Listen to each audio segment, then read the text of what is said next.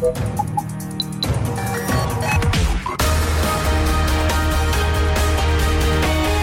Tube, l'intervista di Marta Cagnola.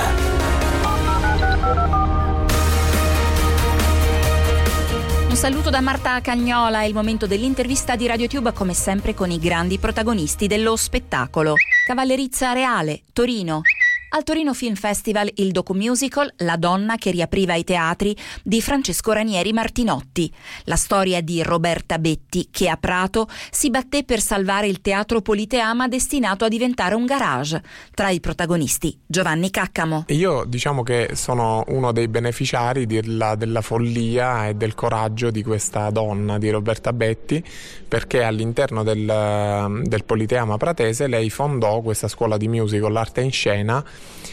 che di fatto è stata la mia prima esperienza professionale di, eh, di, formazione importante della mia vita perché a 16 anni frequentavo il liceo scientifico Enrico Fermi di Ragusa e a weekend alterni andavo a Prato a frequentare la scuola di musical arte in scena. E con mia madre decisimo di non raccontare nulla ai professori per timore che potesse essere una giustificazione per eh, millantare distrazioni o cali di, di attenzione. Invece quell'anno andò eh, meglio del precedente perché questo viaggio verso la realizzazione dei miei sogni, verso la formazione, io finivo la scuola il venerdì intorno a luna, andavo direttamente alla stazione degli autobus, eh, arrivavo due ore dopo a Catania e prendevo questa freccia del sud che in 13 ore comodamente diciamo, mi, eh, mi portava a Prato. Arrivavo l'indomani mattina dopo una notte sul treno e alle 9 iniziavano le lezioni, duravano tutto il sabato, eh, la domenica mattina e poi alle 15 eh, ripartivo da Prato e il lunedì mattina ero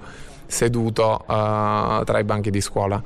E ricordo con affetto diciamo, questo periodo della mia vita sia perché di fatto questo sacrificio ma anche questa gioia di vivere questa esperienza mi ha molto fatto riflettere su quanto la musica fosse importante per me e poi perché questa scuola in effetti dava la possibilità a tanti ragazzi eh, di interagire con persone straordinarie, con grandi professionisti e quindi porto nel cuore quegli anni. Giovanni, ma per te chi era Roberta Betti? Ma era una donna, una sognatrice, però una sognatrice estremamente concreta, quindi mm, non una sognatrice eh, astratta, quindi in qualche modo aveva questa capacità di coinvolgere poi le persone eh, nelle, nelle sue visioni.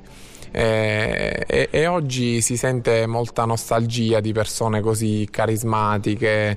Eh, per, per, tanti anni, diciamo, ogni volta che leggevo un articolo di giornale oppure dopo eh, i vari festival di Sanremo mi ha sempre chiamato perché ci teneva a farmi avere in qualche modo il suo entusiasmo, a manifestare il suo entusiasmo eh, e quindi è viva. È anche la storia di quanto una piccola città, insomma non, non una metropoli, possa tenere viva la cultura che spesso viene eh, lasciata morire, cioè non, non, un parcheggio, ma salviamo il teatro. Sì, eh, penso che diciamo sia una metafora anche dei tempi contemporanei, cioè io da due anni sto girando l'Italia, le università, le carceri, i centri di accoglienza per diffondere questo progetto Parola ai giovani in risposta a un appello di Andrea Camilleri eh, che chiese alle nuove generazioni di far partire un nuovo umanesimo e, e ho chiesto a migliaia di giovani cosa cambierebbero di questa società e come. Penso che oggi, così come Roberta Betti si oppose in qualche modo alla costruzione di questo garage, di questo parcheggio, penso oggi sia necessaria eh, una manifestazione eh, di luce, di bellezza, un moltiplicatore di, eh, di coraggio. Le arti in qualche modo corrono in nostro soccorso per tornare a nutrire la nostra anima e la bellezza è l'unica foresta che può salvarci dal buio, eh, da questa caverna sempre più tenebrosa che in realtà custodisce delle piccole lucciole eh, da seguire. Quindi dobbiamo continuare a credere nell'arte, nella luce e nella cultura. Ed è tutto per questa puntata di RadioTube l'intervista con Giovanni Caccamo. Ancora un saluto da Marta Cagnola.